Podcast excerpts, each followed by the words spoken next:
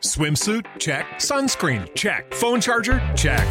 Don't forget to pack the 5 Hour Energy. It fits great in a pocket or carry on, and the alert feeling will help you arrive ready for anything. Now get 20% off when you use code 5HE Travel at 5hourenergy.com.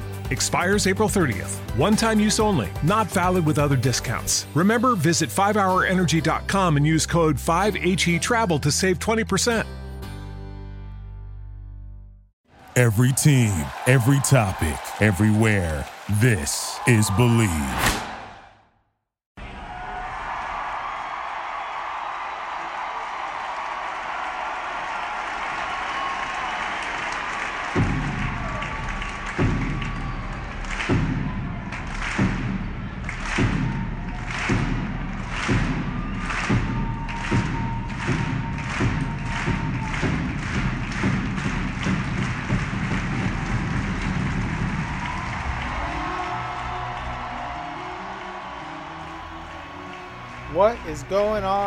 Thunder fans? You people are listening to Topic Thunder.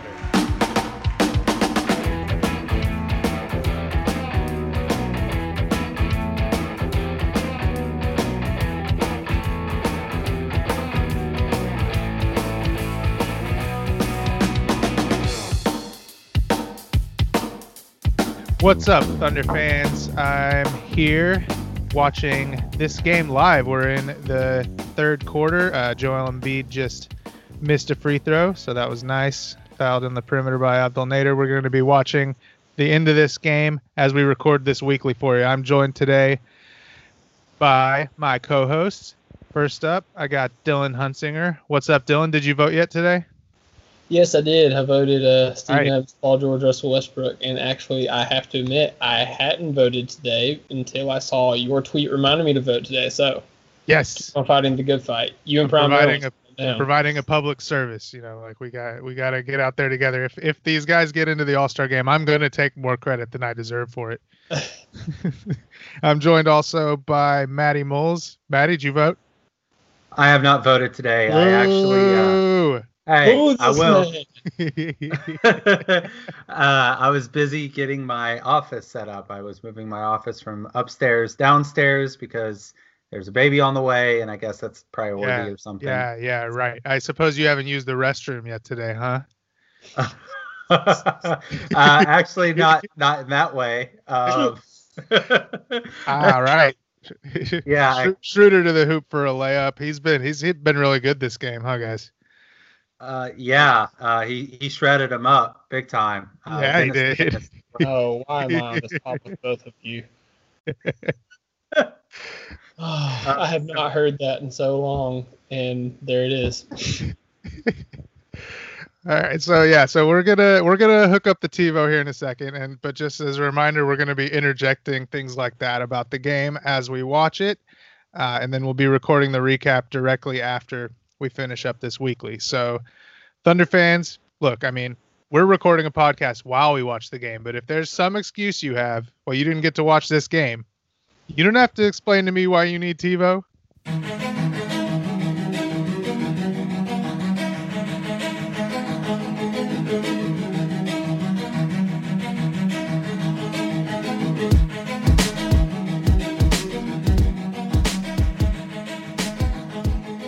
So we start off uh, the previous week with a rematch against the San Antonio Spurs. So last week we had the game of the year uh, that came down to us not being able to convert and a couple of hard penalties that we had to overcome, um, and it just was too much on the road. But uh, we handled business against the Spurs.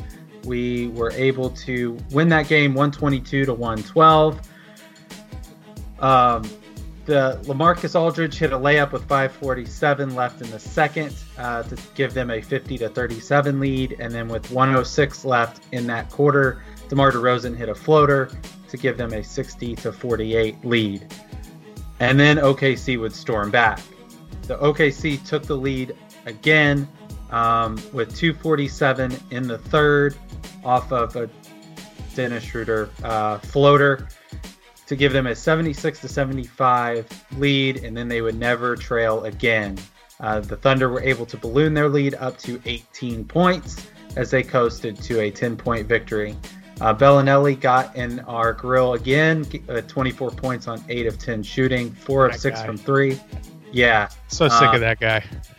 yeah, he, he just balls out. So if you play daily fantasy, uh, just just pick an obscure player going against the Thunder and you might hit it. Um, Russell Westbrook had 24 points, 10 boards, 7 assists. So a ho hum game for him, but if it was anybody else, Twitter would go nuts. Uh, Paul George, 18 and 11. Grant had 12. Steven Adams had 12 and 9. Patrick Patterson had 13 points, 3 of 3 from three point land, which was critical. Um, there was a Nader warning, uh, 15 points on 6 of 6 shooting. And then uh, Dennis had 19 points, 6 assists, and 4 steals. So I gave the Thunder seven players with 12 or more points in that game. So a fairly balanced attack against the Spurs, and we handled business pretty easily. And I think all of Schroeder's points came in the second half, isn't that right? Or almost all all of them? Yeah, all of them. That was Mainly crazy. in the third quarter. Yeah, right. He just went off in that third quarter. That game felt really good after the way, like you mentioned, the previous game went, where it just seemed like the Thunder couldn't catch a single break, and the Spurs set the record for the most consecutive threes to start a game, I think, with 14 in a row. And the Thunder still were able to force double overtime and just couldn't pull it out. They just they just needed one break, and they had so many 50-50 things go against them. Or a, a non, you know, technical foul called in overtime would have helped too. But whatever. Yeah, that one that one kind of hurt, and we were tied at the time, and right, and uh, you know we ended up losing by more than the one point, but it felt like a big momentum technical for sure. Uh, so yeah, that this victory over the Spurs felt really good. Yeah, for sure. And um, you know, just goes to show you, uh, it's crazy what happens when your opponent doesn't shoot historically from the three point line. right. Yeah, and this was this was before the Thunder defense even fell off a cliff, you know. So, like they, they were actually pretty good. They were actually defended pretty well in that game, and and yet still that happened. It, it didn't feel like we deserved it. But speaking of the Thunder defense falling off a cliff, I'm going to move on to the second game we have to recap from last week, which was a 142 to 126 loss the Atlanta Hawks. Uh, I'm not going to get into as, as big of a detail on game flow as you just did for the Spurs game, Maddie. Uh, the Thunder allowed 90 points in two quarters. They, they had two quarters of 45 points allowed in the game. So I, I think it's just on effort. I think they expected to come in and coast to the win as JJ Redick banks in a three pointer. Yeah, it was, that was that was weird. Yeah, I don't think he called glass, but you know the banks are open on Saturday, so we'll give it to him. Uh, but yeah, that game was just a big bummer. I, I don't know how else to say it. oh, as Dennis Schroeder stays on fire and knocks down a three with the answer. Yeah. He's been huge. Yeah. It's been the Dennis Schroeder Schroeder. has just been great in this game, man. So good. He's up to 24 points on the night, uh, and we're still in the third quarter. It, and, and you know, I'm getting distracted by the game we're watching, and and and gladly so because um, I I don't enjoy talking about this Hawks game. Do you guys have anything you want to say about this loss to the Hawks? I actually did not watch this game. Uh, I was playing basketball uh, as part of a ministry I do at my church. We have open gym every Tuesday. How was your defensive effort? Uh, it, it was a lot better than the Thunder's was. I mean, we didn't give up 142 to the Hawks. Let's let's just say that. Um, not only that, but you know, Taurean Prince didn't play in this game, and would you guys say he's the best player on the Hawks? No, I like Collins' game a lot, and I He, he and- went off. I think Trae Young is- yeah, I think Collins is probably the guy that you would most want to trade for. I Mhm. think I think Prince would probably like help the Thunder more today, That's it.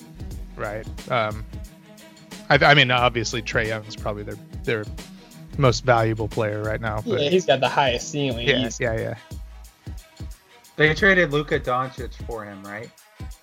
Yeah, well, they traded they traded for they traded the Luka Doncic pick for Trae Young and Dallas's protected first next season, which looked like it would be more valuable. The, every every game that Doncic Doncic wins for the Mavericks hurts the value that they're getting back in that trade, right? Right. It's pretty wild. That that that's a pretty ironic deal right there. Yeah, for sure. So they were betting they were betting not only that Trae Young would be as good as Doncic, they were also betting that Doncic wouldn't be this good and that they would get a, a valuable lottery pick. And right now, I mean, I don't know. Dallas has started to climb in the standings or to fall in the standings a little bit. The opposite of what I said. So maybe they'll still end up with a good pick out of that. We can't evaluate the trade until that happens. Yeah. Philly within four right now against the Thunder, starting to make a little bit of a run. It's not And what we then like. to Redick- see. And then Redick drives to the basket, easy lay in to cut it to two. Oh no, what's happening? Redick is Redick's kind of lighting us up right now, isn't he? In this. Oh yeah. surprise, surprise. Yeah. All right, so I think that's about enough about the Hawks game. I think we can move on now to the last game of the week. Dylan, you got that one?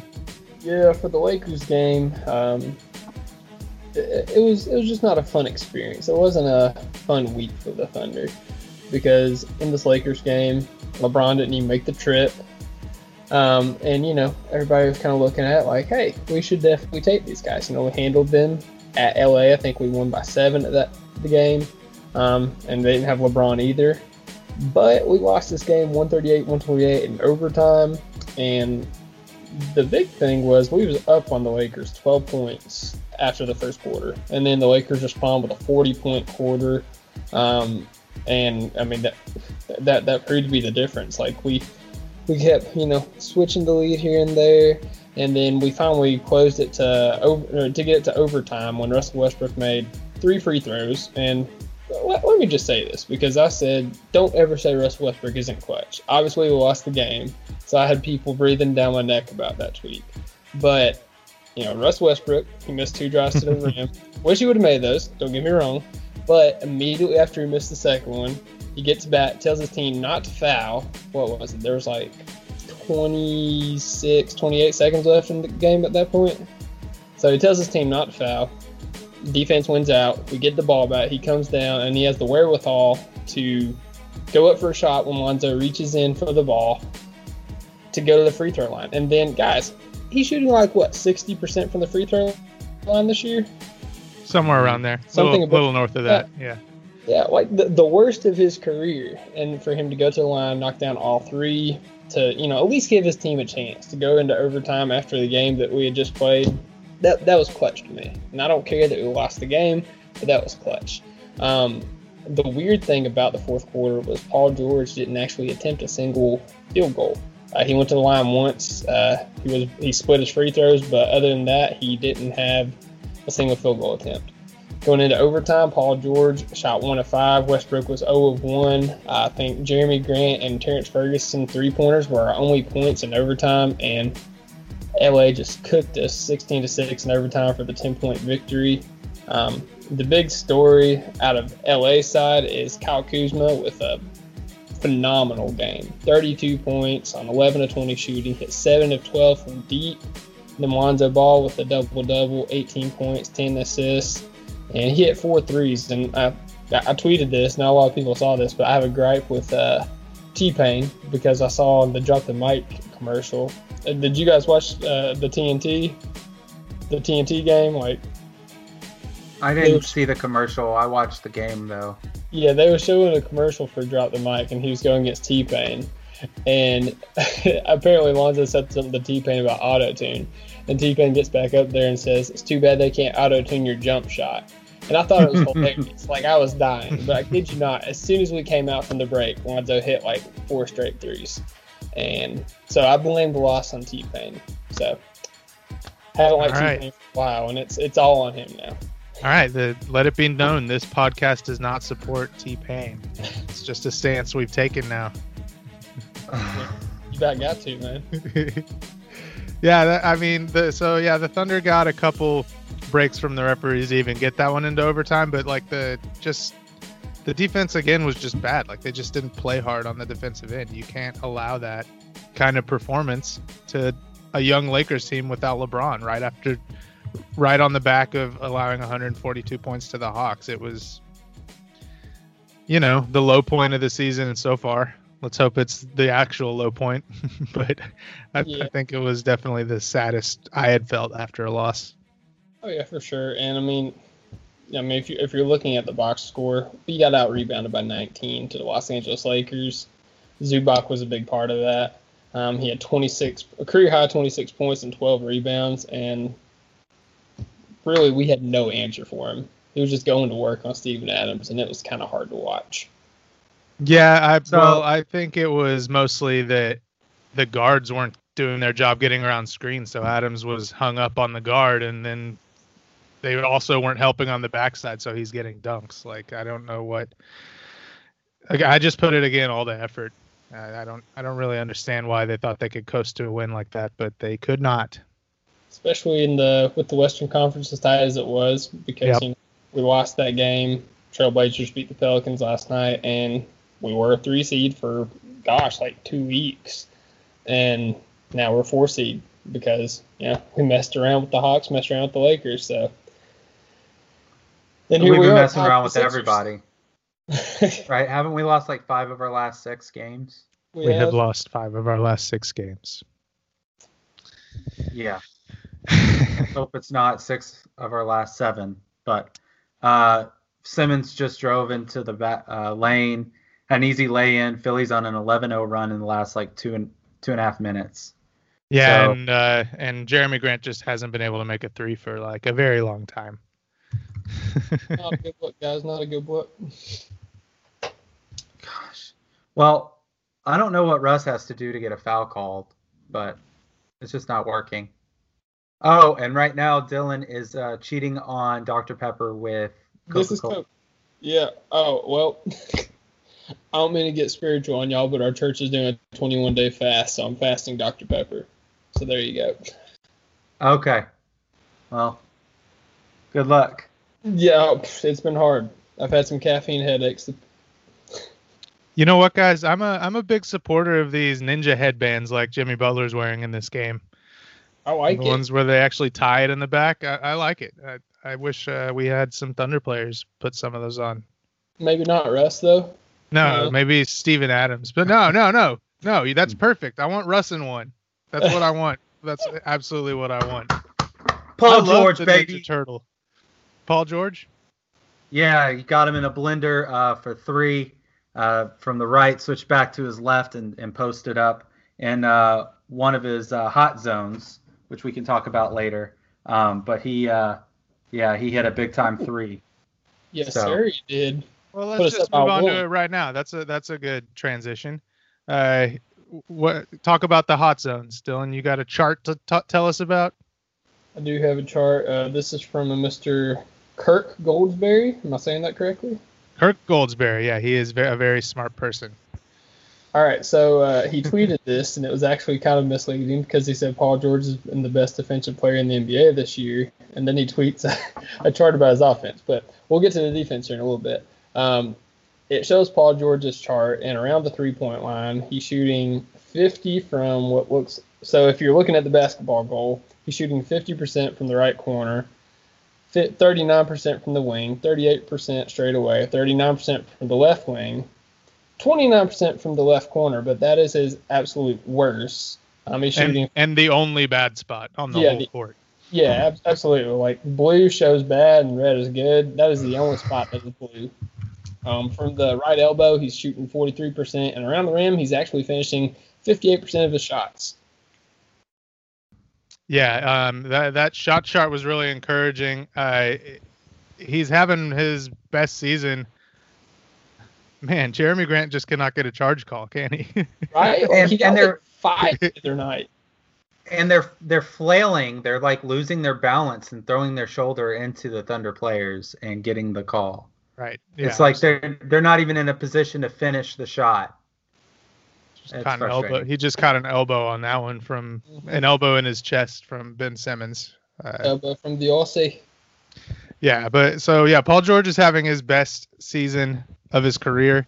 Uh, he's been great from the field, from every part of the field again, except that one corner, which who knows how many threes he shot from that corner. But the main point of the article, and this was what caused a lot of confusion, was that, and quote, he is the best defender in the NBA.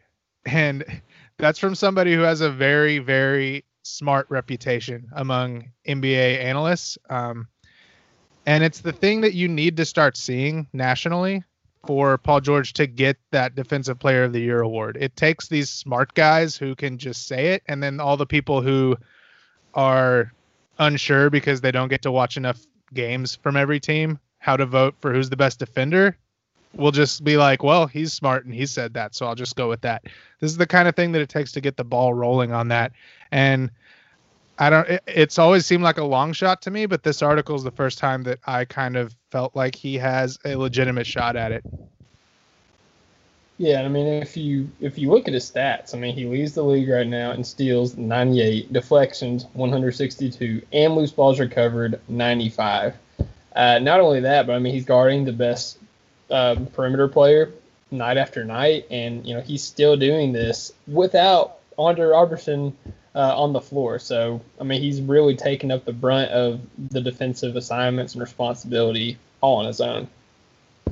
I will say though, yes, uh, Dre is gone, but Terrance Ferguson has stepped up big time uh, over the last uh, month and a half, which I think has really helped Paul George out. Uh, looking at his chart, he does create a lot for himself, but you don't really see him force a lot either. He's he, the game comes pretty easily to him, and he just picks his spots.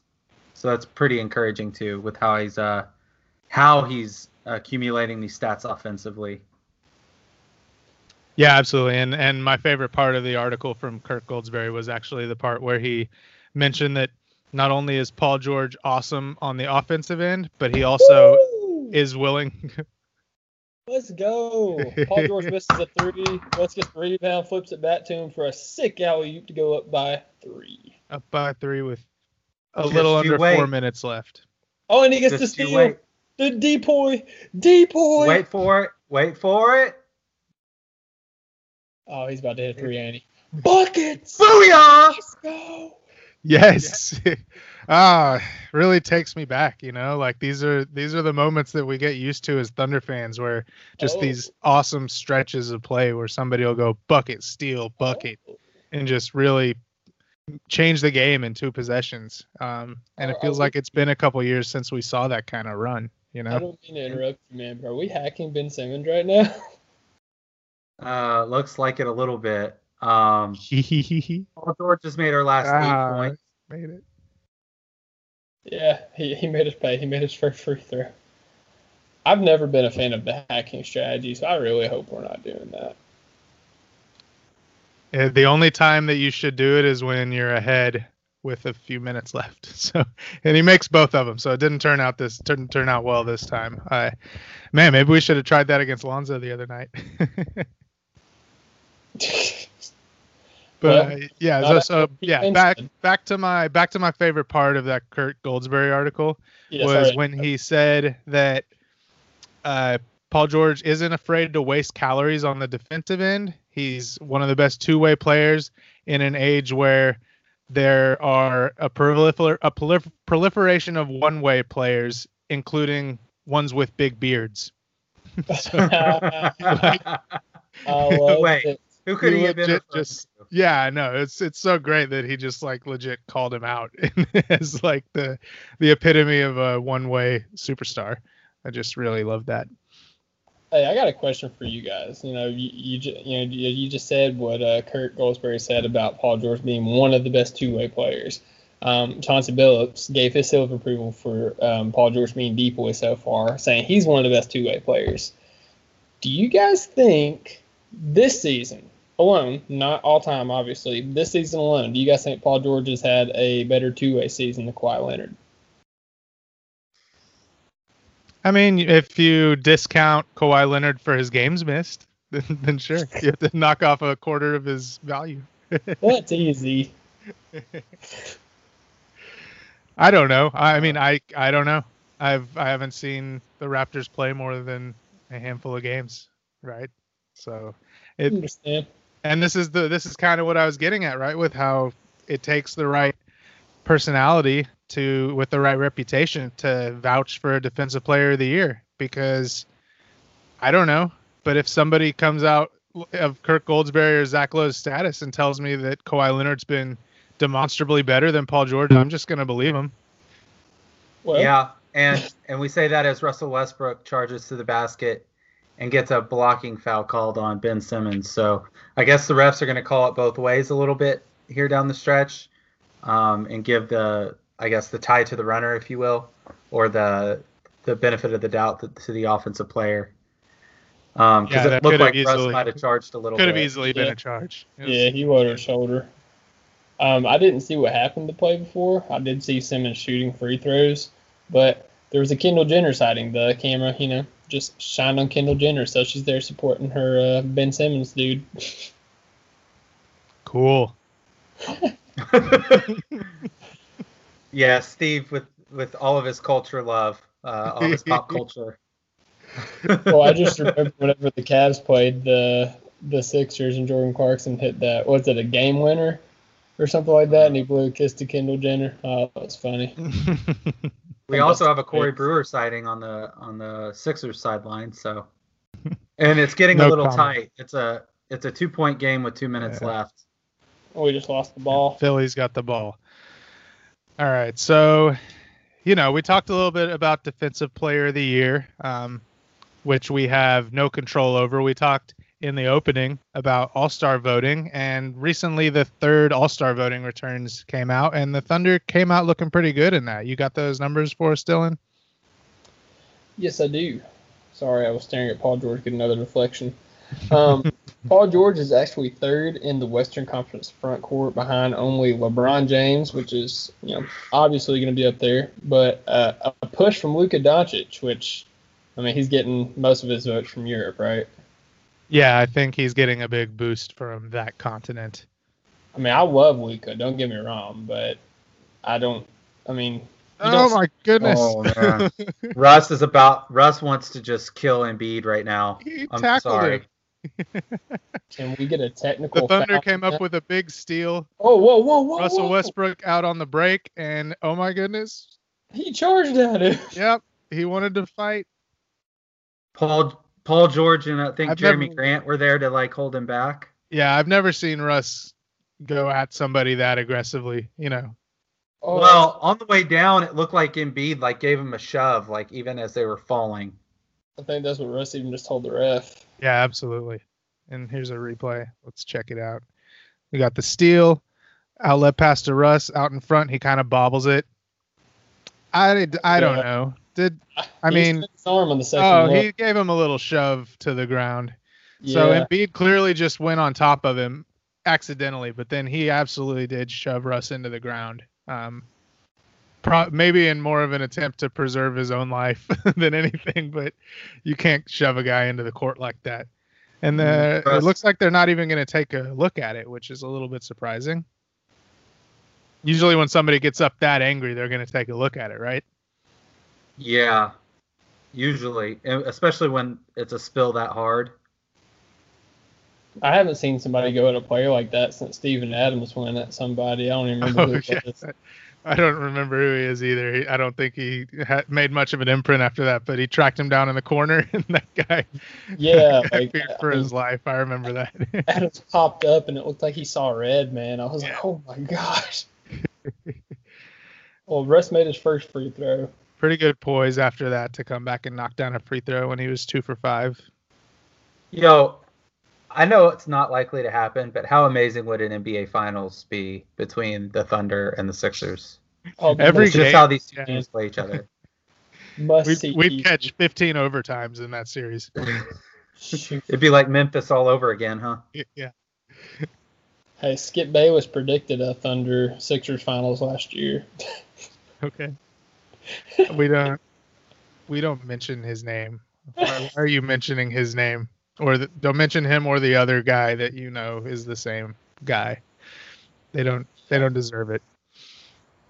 But yeah, good poise by Russ there to knock down both free throws after getting absolutely obliterated into the ground. Butler just nailed the three to pull him within one. Uh, Russ misses the three, Butler gets the rebound. Yeah, Maddie's just like a smidge ahead of us here. Gets a screen. Jerami Grant gets screen. Paul George puts a hand in Butler's face. Butler drains it. Yep. Down one. Russ drives. Backs out. Gives it to Adams. Adams gives Get it. some! Oh, Yeah, baby! we got something. Maddie, you gotta you gotta give us like five ten seconds, man. Russ has the ball. sorry, Bullet though. for I couldn't- three. Oh, he missed it. Adams gets the board. Adams out to Jerami. Russ drives in. Out to Ferg. Ferg three. He's been so good lately. He has been, man. He's been It's so good. ridiculous. What is Man. that dance he just did, though? Hey, Did y'all see? how he's shooting- Was that like an Elvis thing? Like an don't care. Elvis hip gyration? Uh, well, it looked like he was doing something with his waistband. I don't know. Yeah, Elvis was known to put his hand down there. I know I know Andrew Schlecht, who I'm sure we all listen to him talk all the time, has been kind of touting this uh Terrance Ferguson is the two-way two guard that the Thunder have been looking for. For the- Yeah, for the last 10 years and I mean, my God, shout out to Andrew Schlecht because he absolutely seems like he is. He's been on fire lately. Did you see that earlier? In his last five games, he's at over 13 points per game. That's And pretty super good. efficient three. What? Yeah. He had like what?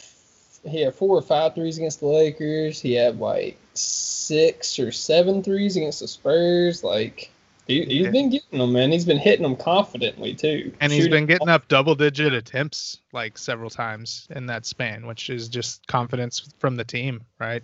Was, Yeah. Wasn't there a story that came out earlier in the year about how Russ spent extra time with Terrance Ferguson, like early in the morning or late at night? They would go to the gym and work work on his jumper and work on things. It's definitely paying off now. Hashtag leadership. All right, Absolutely. All right, so we're we're coming back in. Thunder up four. 41 seconds left.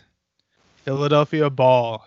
And this this would be a great spot to get a stop.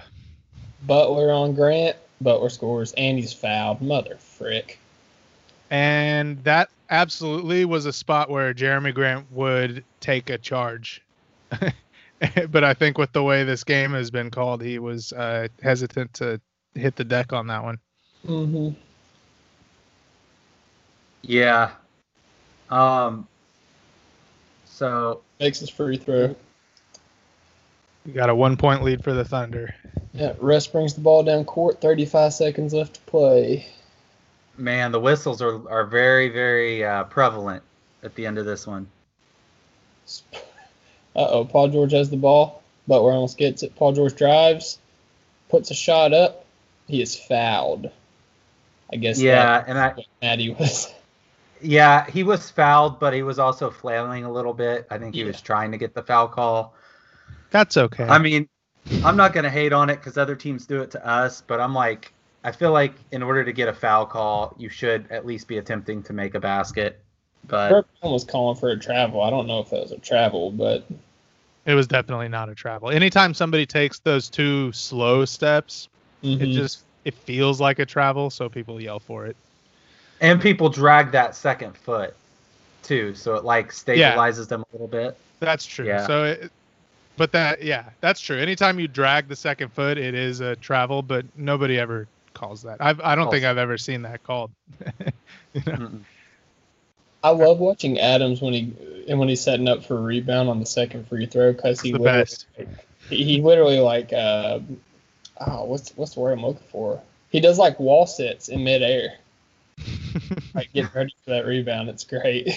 like he's Well, like watch it- knocking arms aside and pulling arms like before he's even before the guy's even ready to shoot. He's already jockeying for position. Yeah, the man's working like a lineman. Eh, right, exactly. It's like a chess match. It's like you're watching a defensive end or something, or a defensive tackle in football, try to figure out and set up the the opponent to get behind him. It's it's always fun to watch him on the um, attempts to get a rebound off of a free throw because you never know if he's going like underneath or or behind or or where he's gonna gonna go to post up. So it's fun. it's a game within the game. Man, this timeout is just so tense. I don't know. Uh, right. Thunder up three. Philly's got the ball with 20.9 seconds left.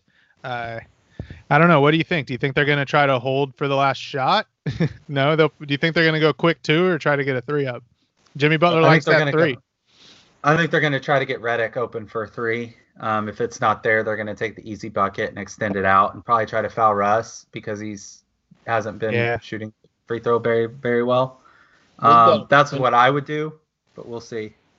Yeah, we've got a winter weather advisory, so I can't see like the bottom part of my screen. Are we in? Are they in bonus right now? Oh Yes. my god! Both teams are in the bonus. Oh God. How are you going to call good. that? Uh, Something we bad's got a going to happen. didn't? What's going to happen? that, that Bolden guy. Oh, there's JJ. Joel Embiid. Oh, that was not what. They called. I'm still Joel- trying to figure out where the foul was. The bigger question is how that ref called a foul. He did not have the angle to call that. And then Joel Embiid waves at Russ. He swiped at the ball when Joel Yeah. shot it, but did he Got actually on hit the it? Looks like he got him on the arm. Oh man. It looked like a rip through though. That's what Billy Donovan's kind of pleading on the sideline, but I mean, once this happens, they're not going to take it back. Just I'm hope fine it's- with it. Russ fouled out. Also, that was. Oh shoot, that's not good. Especially if it goes to overtime. yeah.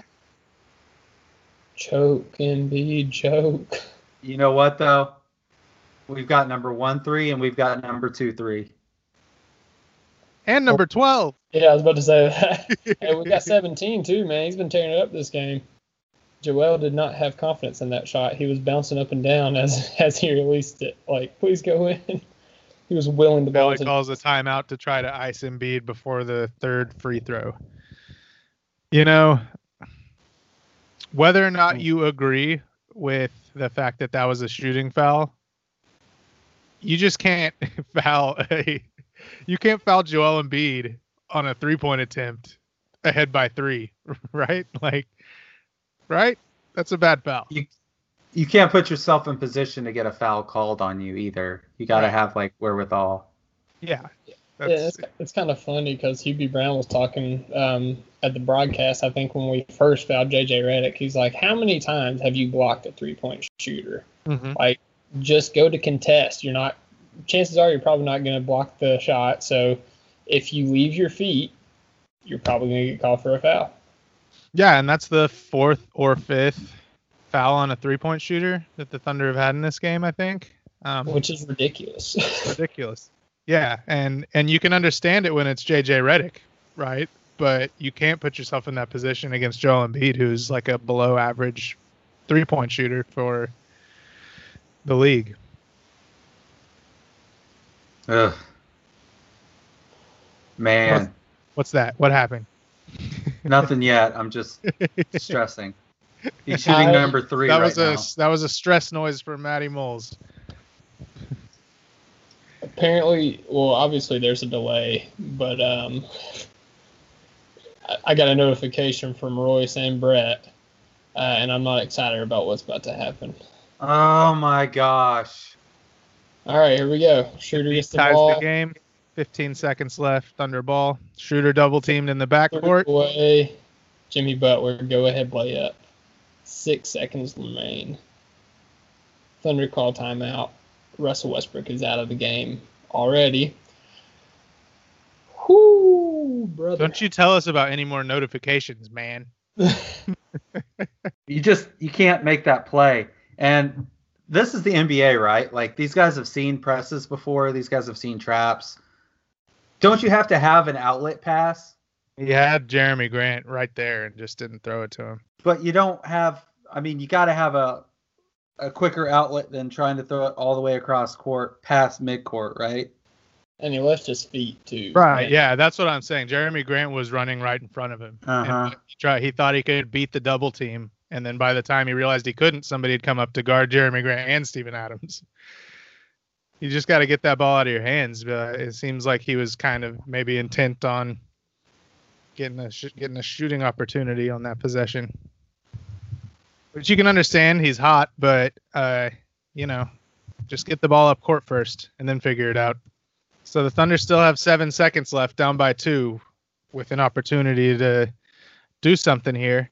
Um, I think I go for the three on the road with Russell. oh, oh, Spoiler alert. Spoiler alert. Hold I think something good happened. Don't tell us. Hold he's either very happy or very angry. Paul George pulls up for three. He got it and he got fouled. And one, baby. Paul George is ridiculous. MVP. MVPG. Must have said some bad words.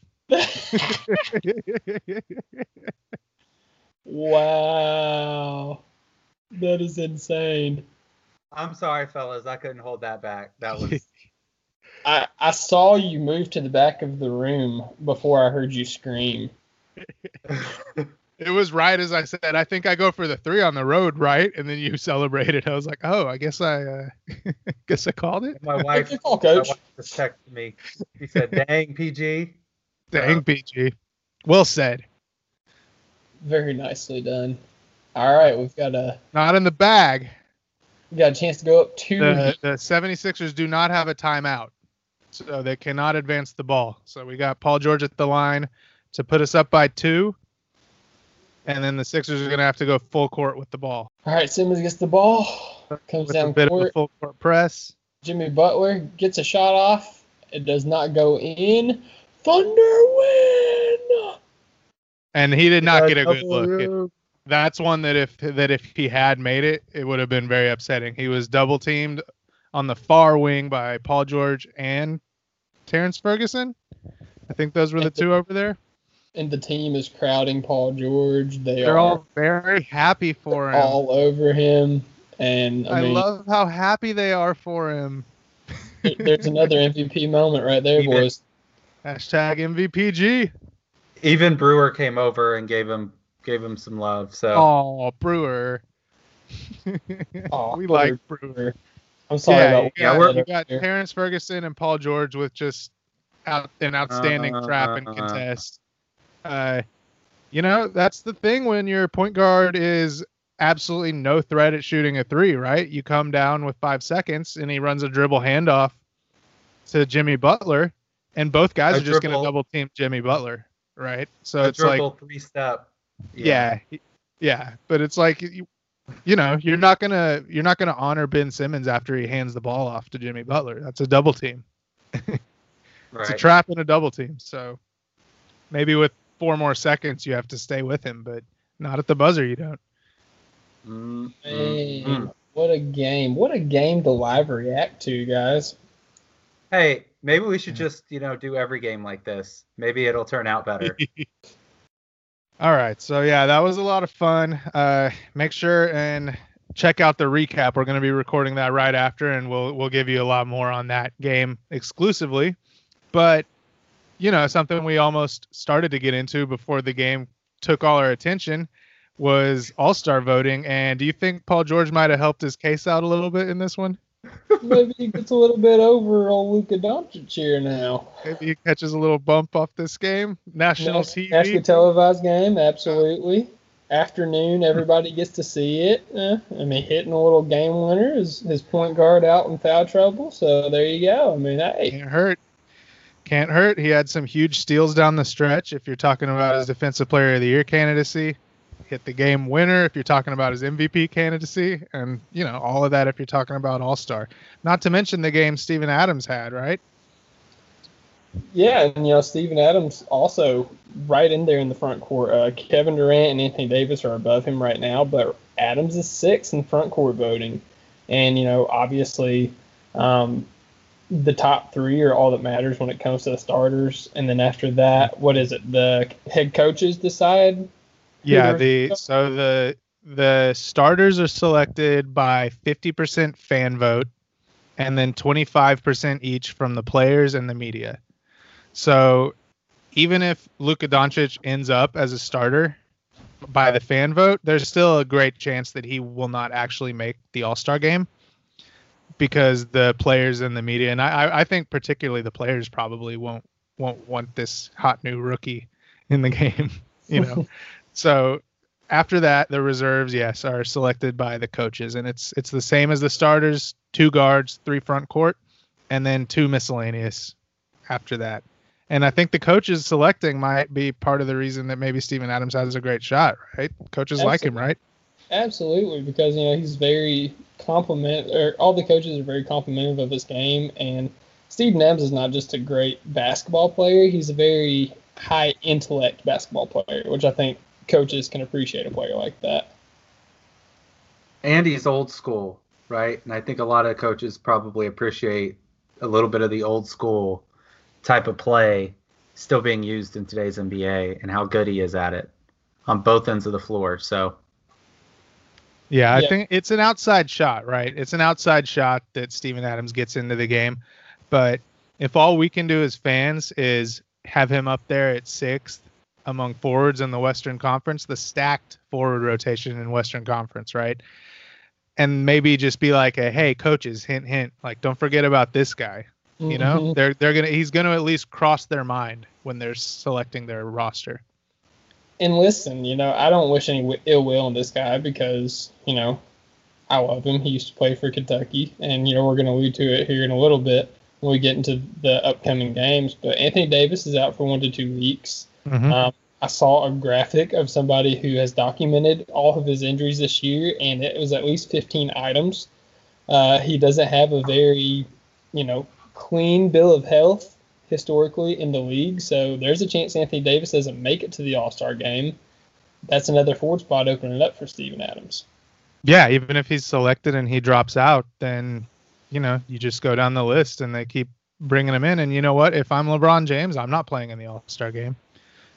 And you know he, he's already missed 12 games of the 45 or whatever they're at, um, and we don't know when he's coming back still.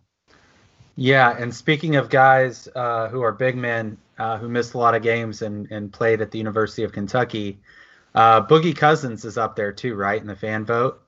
Where's he at? Uh, he's number 10. I don't claim him right now. Not yet, but you think like the coaches and the players aren't going to put Boogie in, right, with him not playing at all? No, Absolutely I, not, I don't, no. I don't claim him as uh, as BBN right now. That's what he's I meant. he's not a threat. He's not a threat to make the game. Yeah, no. all. And um, I, I do want to mention, you know, Russell Westbrook. He's number four in the guard spot behind Steph Curry, James Harden. Not in order: Steph Curry, James Harden, but uh, Mr. Derrick Rose. And yeah, we talk about Yeah. DeMarcus Cousins not playing at all, not deserving. Chris Paul missing a lot of the season. He's not deserving. Derrick Rose. I mean, Derrick Rose has been great this year. Don't get me wrong, but in the West, over guys like Russell Westbrook, Damian Lillard, uh, DeMar DeRozan, like he he doesn't deserve to be an All Star, in my opinion. No, he's not. He's not going to make it. He won't. But I, I agree, and it's just a nostalgia vote, right? People are just happy to see him doing well, and it's the same for Dwyane Wade, right? I think he's at second in the East right now, or he was Yeah. last time I checked, and so it's like they're just voting for the names they recognize and the people that make them feel good, and that's why the that's what the players and the media are for to kind of knock away a little bit of that nostalgia.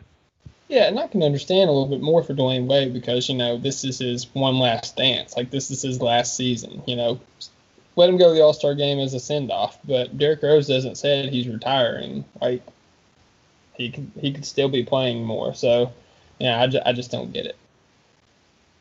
All right. Well, um, you know, we, we was talking about Steven Adams and how good he's been, and you know, especially his past game, um, and you know how he's six in the front court voting for the All Star game. He's been playing really good. There's a lot of people questioning his worth. Uh, Steven, you got your gloves on. You're ready to defend hmm. our big man? man it's i'm just so surprised that i have to you know and and and i honestly didn't know that there was a subsection of thunder fans who are out there who thought that Nerlens Noel is a better defensive player than Steven Adams. And look, I love Nerlens Noel. I I think he's great. I, I think he's probably one of the best backup big men in the league. But to say he's better than Steven Adams. So, I mean, my God. But like, so you guys know, if you know me, right, that I'm not a big fan of the baseball, right? Mm-hmm. but I am a big Yeah. fan of the good dialogue in movies. So the other night I watched uh, Moneyball. You guys seen that? You guys seen this Mhm. film? Great, Great. movie. Really Yeah, good, movie. flick. And it reminded me as I was watching, as, they're talking about their strategy, as as they're saying we lost Giambi, so what do we have to replace? You know, and the people are saying you got to replace this many home runs and this many RBIs, right? And he's like, no. Like you got to replace his glove, and he's like, no, we need to replace runs. That's all that matters. And with basketball, I think that the people who are valuing Nerlens Noel over Steven Adams are trying are overvaluing home runs and RBIs, and by that I mean blocks and steals, and undervaluing points prevented, which is the whole point. you know, we're not out here trying to get stats. We're out here trying to keep the other team from scoring. And Steven Adams does that better than almost any center in the league. And it's it's hard to see unless you look at things like defensive rating and team rating, or if you just watch the game and watch how many possessions he just snuffs out on his own just by being in the right place and with his hands being in the right place. He's amazing. And no shade to Nerlens Noel, but Steven Adams is one of the best big man defenders in the game, and Nerlens Noel is like could be a lower tier starter for somebody, I suppose. Right? Would you say that's like where he's at in the league? Yeah, and you know, I, I think a lot of people uh, confuse what Nerlens Noel does on the defensive end, you know, with a shot blocking. And Nerlens Noel is a phenomenal shot blocker. Um, but just because Adams doesn't block shots doesn't mean he's a bad defender. Um, he actually talks about in this book how his his uh, blocked shots had gone down from his rookie year to his sophomore year, and he talks Mhm. about the reasoning behind that is because he was in better defensive positioning to where he didn't have to block the shot. He was in position to where there wasn't a shot attempted. And So he said, I hope my block shots continue to go down because that is a testament to, you know, being a better defender. That's really smart. And and one of the main arguments I also saw was that uh Nerlens Noel's hands are better. And it's like, my God, like have you seen Steven Adams' hands? The the amount of passes he gets a hand on. And I just think that's those two steals he got against Damian Lillard. And they're like, oh, best hands in the league, you know? So it's just the flashy plays that that catch people's eyes.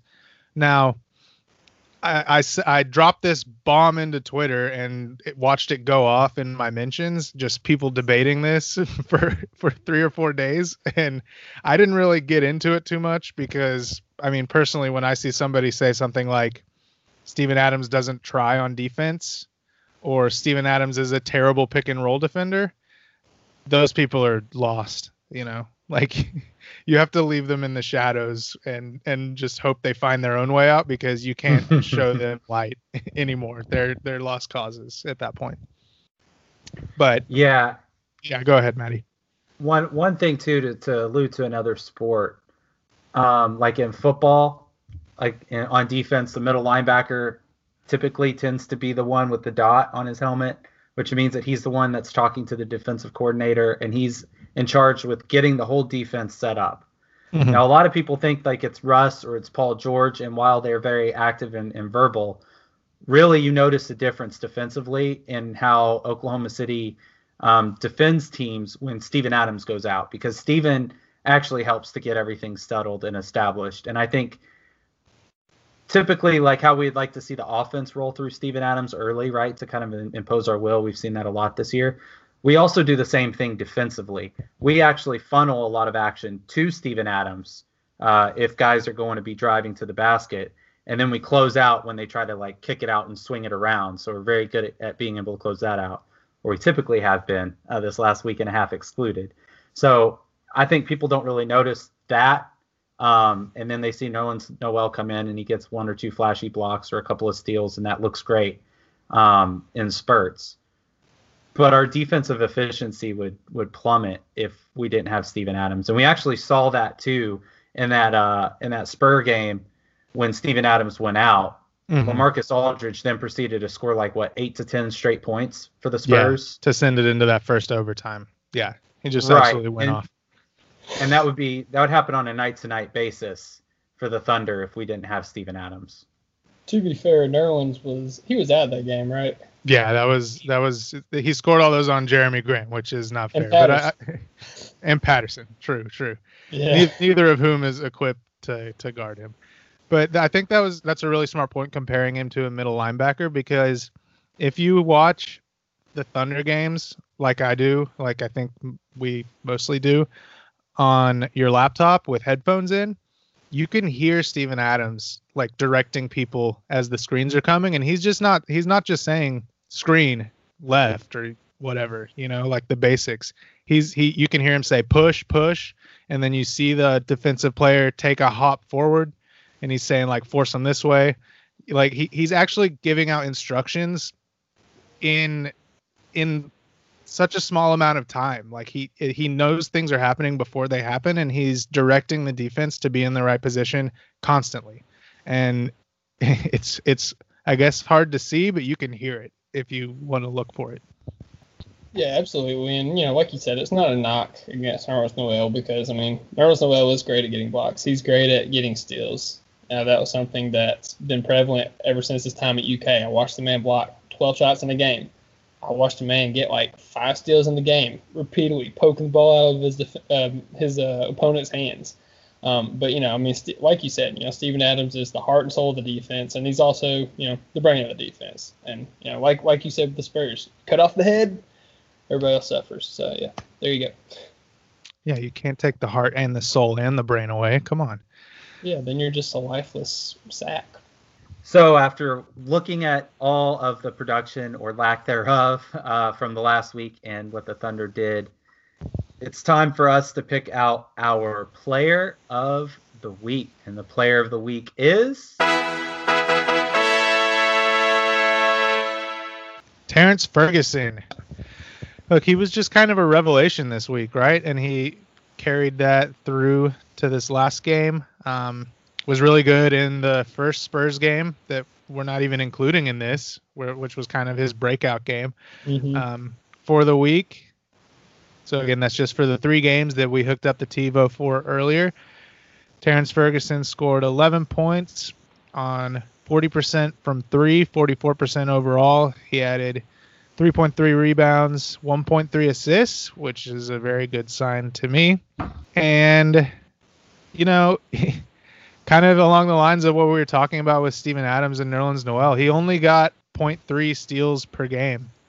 and yet he was excellent on the defensive end. Maybe the only Thunder player who actually played defense in all the games this week. Do you guys agree? Yeah, the Lakers game, I agree. Uh, like I said, I, I can't speak to the other two games that we watched, but I mean, even in the game that we just watched, you know, he was very active defensively. He hit a big three late in the game. Like he shot 50% from deep, scored 11 points. Um, h- how many threes ha- has he averaged those past three games? Attempts? Uh, not attempts, makes. Uh, well, I'll, I'll give you both. How about that? That that He- worked perfect. He's a overachiever. yeah, he's at 2.7 makes on 6.7 attempts per game in just those three games. And again, that that first Spurs game, he got up double digits, right? Yeah. So like that that'll raise that a little bit. I don't know what he had tonight, but it was Three more, more than a handful. Six, Three of six, yep. Three of six. Yeah. So he's he's been on fire lately, and he's that two way guard, that three and D guy that we've been looking for for so long, and he's been the epitome of that over this last week. So, congratulations, And- Terrance Ferguson, on your player of the week. What does that mean? Do I get do I get anything? Did I win? Do I get a bonus? I'll be sick. No, it's just I don't know. Seems dumb. It does. I yeah. Whatever. Got one thing to ask about that before we move on to our forecasts. Okay. obviously, we're missing a very big piece in Andre Robertson. Uh, we are optimistic that he will return, if not by the end of the season, maybe playoffs. When he is back, what do we do with our rotation? I mean, we're gonna have to see how healthy he is, right? Like if he's hundred percent of himself, then I I would tend to say start him and do the thing we've always done, where we just try not to allow any points in the first quarter, and then maybe Terrance Ferguson or Dennis Schroeder finishes the game, depending on how they're doing. But if he's not hundred percent, then Terrance Ferguson's the guy. Couldn't say better myself.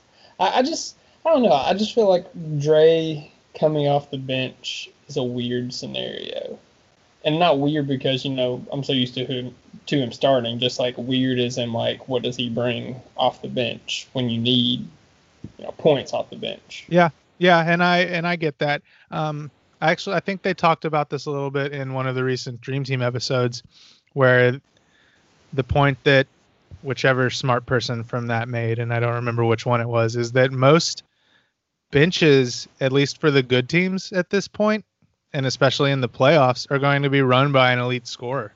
You know, mm-hmm. like you've got the Rockets, if assuming Chris Paul is Chris Paul, he runs their second unit. You got the Blazers, right? They always have one of their guys on the court. The Warriors, obviously. Like pretty much any of these good teams that we play are going to have an elite scorer running the bench unit. And if Andre Roberson, because even though they're going to have an elite scorer running the bench unit, they're not going to have a second one. It's like if Roberson can just completely shut down their second unit's main guy, then like what else are they going to do? You know, so that that would be the kind of strategy there. Well, there may be another uh, guy available um, to help run our second unit uh, coming out of Houston. if if dude just so happens to get released, what are you talking y'all about? don't want man? Melo back. You don't want No. Melo back. Oh, All right, it- that was so far off my radar. I didn't even understand where you were going with that. yeah, but apparently he has his pick on what team he gets to go back to, even though he's still on the Houston Rockets. He's still on the Rockets. like, how can you even say who should sign him? He's still on the Rockets. Whatever.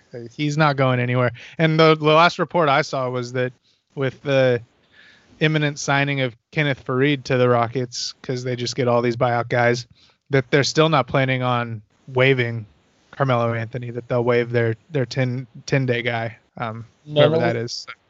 Yeah, Nunnally. That's right, James Nunnally. So Melo's not going anywhere unless somebody's willing to give something up for him. He can just stay in that anytime fitness gym in New York City and keep getting shots up. Do you guys feel like um, Kenneth Faried moves the needle at all for the Rockets? I have no idea. I, I was looking at his stats and he just didn't hardly play in Brooklyn this year. Um, he played a little bit more the year before, but still not that much. He doesn't have a reputation as a good defender, but I suppose that they're just looking for a stopgap while Capela's out, just somebody who can catch a lob, and he can catch a lob. So I don't know, Yeah, whatever. He's also really good at rebounding. Um, Used to be. I, I don't know. It's been like three years since he did anything. I have no idea how good he is anymore. yeah, I mean, yeah, he, he I think he's the the all time leader in the NCAA in rebounding. Now, it translated a little bit over in the NBA, but you know, obviously, he's getting older, might have lost a step a little bit, and he hasn't played meaningful minutes in a couple of years. So, I don't know, man. The Rockets just keep making head scratching moves to me. and they're just desperate, you know, like they just need a body who can play functional NBA basketball. And and like I said, I was looking at his stats, and you remember when we looked at Steven Adams, and every single stat except maybe blocks is on a constant increase from year to Mhm. year. Faried's are the opposite, and that goes for minutes, points, rebounds, every single thing for like the last four years have just been on a decline. So I don't know what he can bring, but I think if he can just make a couple dunks, the Rockets are going to be happy because they're going to get him on the minimum for free. So whatever, they'll take it. yeah. It's not like uh, you know he wouldn't play for us. He's not. He wouldn't even take Patrick Patterson's minutes, but they have a need at that position, so they'll do it. Uh, go ahead. Oh, I was just gonna gonna ask. So everybody says that the Thunder needs shooting, and I don't disagree with that. Man, Do you we've think got that it we lately, make? don't we? yeah, Terrance Ferguson. Um, I I wonder what kind of move Presti will make. I don't think that we just sit on our laurels, you know, and let the trade deadline pass here in a couple of weeks. The trade deadline, it's what the seventh right? February Yeah. seventh, Yeah. Correct. and it's also the day that the uh, All Star Draft happens that they're televising. oh yeah, that's true. Oh Yeah. wow, that's wild. Yeah, that'll the be a deadline will be at like noon or something, right? And then the All Star draft will be at like prime time. Isn't it usually? Yeah, I, th- I think the deadline's like three Eastern or something like that, Yeah. Yeah. and it's going to be prime time. Uh, Oh, I for the guess it's for you, right? Yeah. Oh, yeah, that's right. uh, you West Coast guy. Uh, so it, it's just interesting to see or to think about what type of move Presti's going to make, especially over the last, you know, uh, seven games, right? We've dropped five of our last seven. I know we just won. Um, Yeah, we did. Going up Yeah. here now, man. Right. Well, I hope so. Um, but I don't think Presti's happy with with how our team is constructed right now. He can't be. Um, we need some type of some type of spark or, or one more bullet in our chamber, so to speak. I just don't know what type of move we're going to make. Are we going to do a trade, or do you think we go buyout market? It just kind of feels to me like all of our all of the players whom we would like to trade are at an all-time low value right now. You know, that that we would not get the return on sending one of them out the same as we would in the off season once they've had a chance to come back from this dip. Like I don't think we're trading Terrance Ferguson at this point, but Hamidou Diallo is has been playing really bad lately. Um, Abdel Nader has been very obvious that he can't play defense. Yeah, he's he's had some good moments on offense, but he just has been really up and down, especially on the defensive end. Uh, Dennis Schroeder has been in a slump lately that hopefully we see, saw him start to break out of tonight. Alex Abrines has been gone, who knows where. Patrick Patterson has only recently started to come out of his slump, right? So I just think if we're looking to make a trade, like I don't know what we have right now to to give. I think each of these guys will be more valuable later once their stats have normalized a little bit. To your point on that, do you think it might be a more? Do you think there's a higher chance we make a big move, or do you think there's a higher chance we make like a smaller move, like we just bring in a three and D guy, or do you think we're going to try to get a star now? Oh, small. Small moves are more likely. Yeah. That's I, I feel Oh. pretty confident in saying that. hey, hey, Brad Beal commented on Russell Westbrook's picture on it. you know, Yeah, I saw, I saw that. Was he a fan of fatherhood or is he a fan of the Thunder? It's hard to tell, you know. and I saw people Story coming up at eleven. I saw people overanalyzing the color of the heart that he left on there, and I was just like, guys, stop. we just we we want it so bad, you know. I I right. Don't think that Presti is being quiet though. I think he's trying to make a big move if if it's there that'll benefit us. But again, to your point, right? We're gonna have Dre coming back. I don't know how Presti looks at our rotation. It's very weird that Abrines has been gone for so long. Like, what did he? What did he contract? What did he get? What happened? I yeah, I don't know. there was that report. There was that person who tweeted in Spanish that he got like really really sick and lost a bunch of weight, and then he's been trying to put the weight back on before he comes back. But I don't. The the thing that bothered me about that was I don't see why that's personal. you know, like isn't that just illness still or recovery from illness? I, personal was a weird choice, but I guess they just didn't want to talk about it. So I, I don't know what he had. Hopefully he doesn't have it anymore, man. He just didn't want to tell people he was skinny anymore, personally. Yeah, I mean, it looks like he's on the comeback trail, so hopefully we can get him back soon because we need to do something about some of these Diallo and Nader minutes um, off the bench uh, for the time being. Yeah. Diallo just hit the rookie wall, I think. Maybe sure. you know he gets a second wind after the the trade deadline passes and we get definitely. into late March. But And part of hitting that rookie wall is that people had some film on him, right? Like he gets no respect from anywhere outside the paint now. They're just packing it in and being like, "Come at me, bro." So you kind of you can understand why that happened. And then you know he's probably never played this many games in his in a year in his life, so it all makes sense. But uh, so, do you guys have anything else before we get to the forecast? think I'm good, man.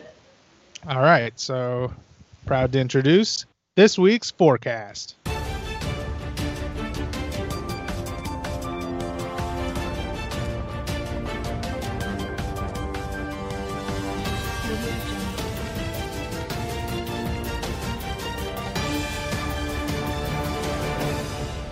All right. So coming up on Martin Luther King Day, the Oklahoma City Thunder go to New York to play the Knicks. Um, the Knicks are 10 and 34 on the season, 4 and 14 at home. 4 and 14 at home. That's that's crazy. Um, the Thunder are now 27 and 18, 13 and 11 on the road. Um, for the Knicks, they've got uh, Hardaway Jr. averaging 19.5 points per game, Enes Kanter with 11 rebounds per game, and Mudiay is leading them in assists with four a game. Not a whole lot for us to be worried about really in this one, uh, at least on paper. However, uh, pick any random guy and he'll probably end up going six for eight from three. Except, yeah, pick any random guy who's going to have a great game in this one, except Enes Kanter. Right. I guarantee Adams is going to do some work on on his buddy. I'm I'm so excited to see them on the same court again together. I just love those two. Yeah, it's always a good time when they're on the same court. Um, you know, a random guy who could go off is Hamidou Diallo's teammate Kevin Knox from Kentucky. Uh, he struggled the last game um, against the Wizards. He only made like five points, five, six points, but he had 31 points against the 76ers. Um, in that game, he actually hit four threes. Um, he, talking about a guy who hit a rookie wall early on, this was a guy that was getting a lot of rookie of the year buzz going into the season. But, you know, he hit, hit a rookie wall early on. He's kind of started to find his stride, battling through injury a little bit.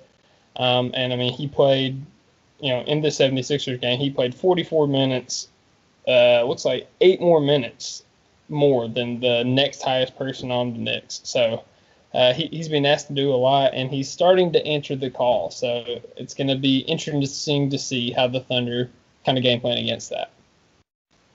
An interesting note um, PER uh, for the Knicks. Mm-hmm. Uh, Enes Kanter leads them with uh, 22.4. Yeah, he's just like a little bit too good for a tanking team, so they have to limit his minutes. Right. Uh, all right. So after that one, on Tuesday, the next night, we play at home against Portland. Uh, that is a back-to-back for both teams, so there's not going to be a rest advantage there for either team, which is nice since Portland also plays on MLK Day. Portland is 28 and 19, about like Oklahoma City. Um, what what did you say our record is now, Dylan? Our record now uh, Is 27 and 18. 27 and 18. So. out of my mouth. We're- I think we've probably hopped back ahead of them for the for the third seed at the moment. Uh, but we're right there neck and neck. They they play at Utah on that Monday game, so you know, let's go Jazz. I think we can all say pretty confidently. Uh, they have Damian Lillard at 26 points a game, four rebounds, six assists. CJ McCollum at 20.6, four and two, and then Nurkic is at 15 and 10. And then they have like a really nice balanced bench. Um, we saw these guys pretty recently beat them on their own court, so I'm sure they're out for some revenge in this game. And Nurkic gives us trouble for some Yep. reason. He does. He does. I think his strength is something that Adams isn't used to people being able to kind of go toe to toe with him in that area. And then he's got some skill to go along with it. So yeah, he's a tough matchup for us. And Zach Collins remains to look like Goob from Meet the Robinson. Always.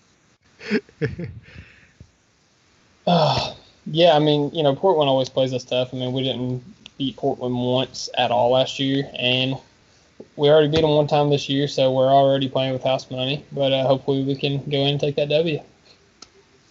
Yeah, I really want this one, guys. This would be a this would be a big win for us. Um, if we can beat the Knicks and then get Portland on the second night of a back to back, I think we can really feel like we're turning this one around after that little rough stretch. Uh, Yeah, and also, you know, we're we're tied with Portland now uh, with the win today over the Sixers, so we're tied with them for the third seed. Assume we beat the Knicks, assume Portland beats the Jazz, we'll still be tied. So whoever wins that game moves up to third place in the Western Conference. Yep. And we would like to stay there. We got used to it up there, you know. And we did. two weeks got it would it would be nice to be the third seed because we, we think that Golden State's going to get the one seed and hold on to it, right? So Sure. looking at playoff seeding, I would much rather, you know, not counting chickens, like saying we're going to win in the first round necessarily. but right. If, if we move on, I'd much rather be on, on Denver's side of the bracket than Golden State's. That's true. For sure. Well, next up we got the New Orleans Pelicans. Kind of touched a little bit on this earlier, but they have actually split their games in the month of January. They are four and four in their last eight games. Uh, the most recent loss coming against the Trailblazers last night, 128 to 112.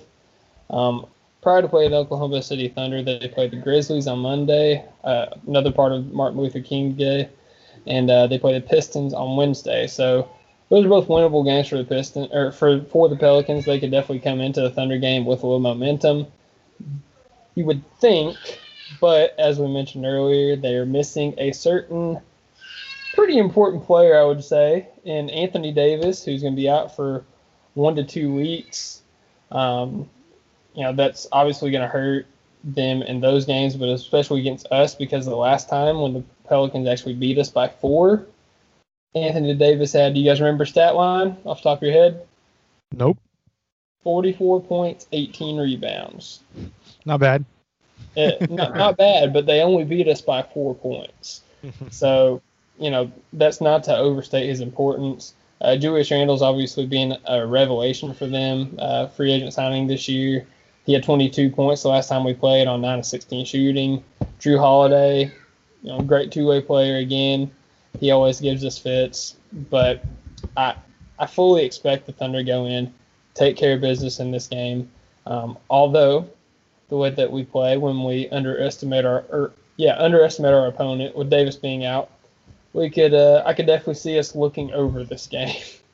Yeah, and we started the season off so well, beating the teams we should beat, and here we are looking at a week with two games we should win and one that we could win at home. Um, let's hope we get back to the way things were at the beginning. You guys got anything else for this one?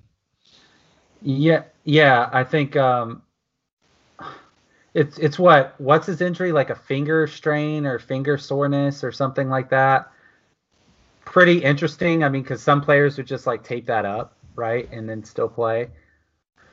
Well, I'm not necessarily saying that they're going to trade him, but I'm saying that the timing of it is very interesting, especially with like the injury that that they're claiming. So I wonder if they are in advanced talks. This is me always with my conspiracy hat on, but I wonder if they're in advanced talks with anybody for a potential trade. As long as it's not with the Lakers, I'm all right. Or I the feel Warriors. like with a I feel like with a guy like AD, you want everybody in the league to know you're trading him, so you can play them against each other. But you could be you could be right. I, we'll see. We'll see. That is fair to say. Uh, I do want to go on record and say that I'm predicting an undefeated week for the Oklahoma Yeah. City Thunder. Three and too. zero. Me too. Let's get Me him on. three. We got to get back Oh on my track. God, Magic Bulls!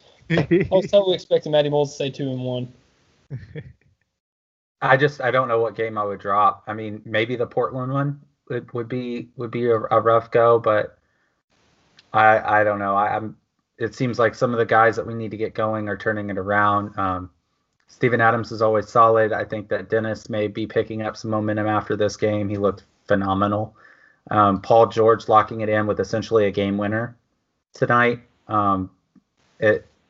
I, I'm Yes, not. I'm not get credit. That's a game winner, right? He's gonna get Oh, credit for yeah. the game winner, right? Even though he had to make a free throw afterwards, like it still counts. I think.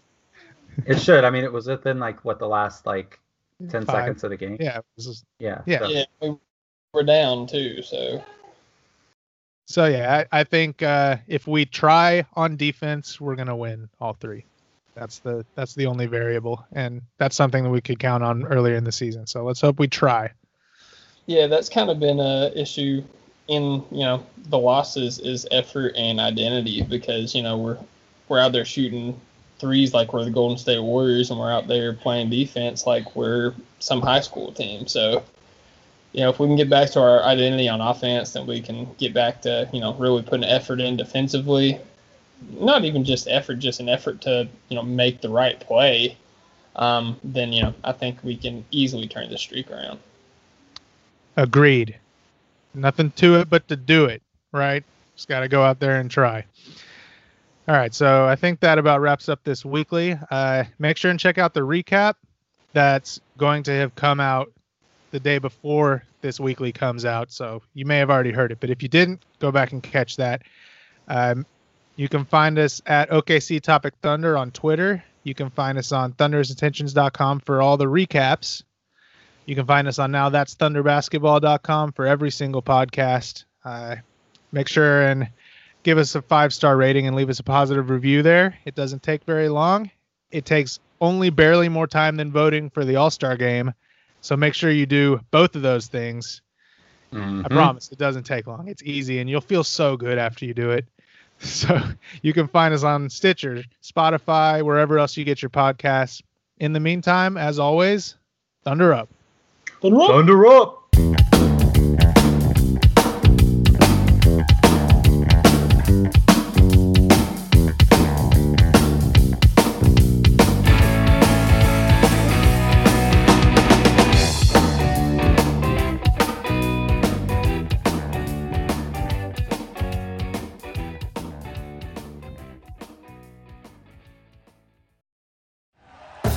Thank you for listening to Bleav. You can show support to your host by subscribing to the show and giving us a five star rating on your preferred platform. Check us out at Bleav.com and search for B L E A V on YouTube.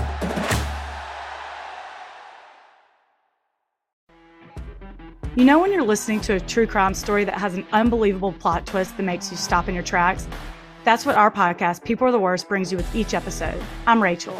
And I'm Rebecca. We're identical twins who love true crime cases that make you say, didn't see that coming, and we hate the people responsible for them. Listen to People Are the Worst now on Apple, Spotify, or wherever you get your podcasts.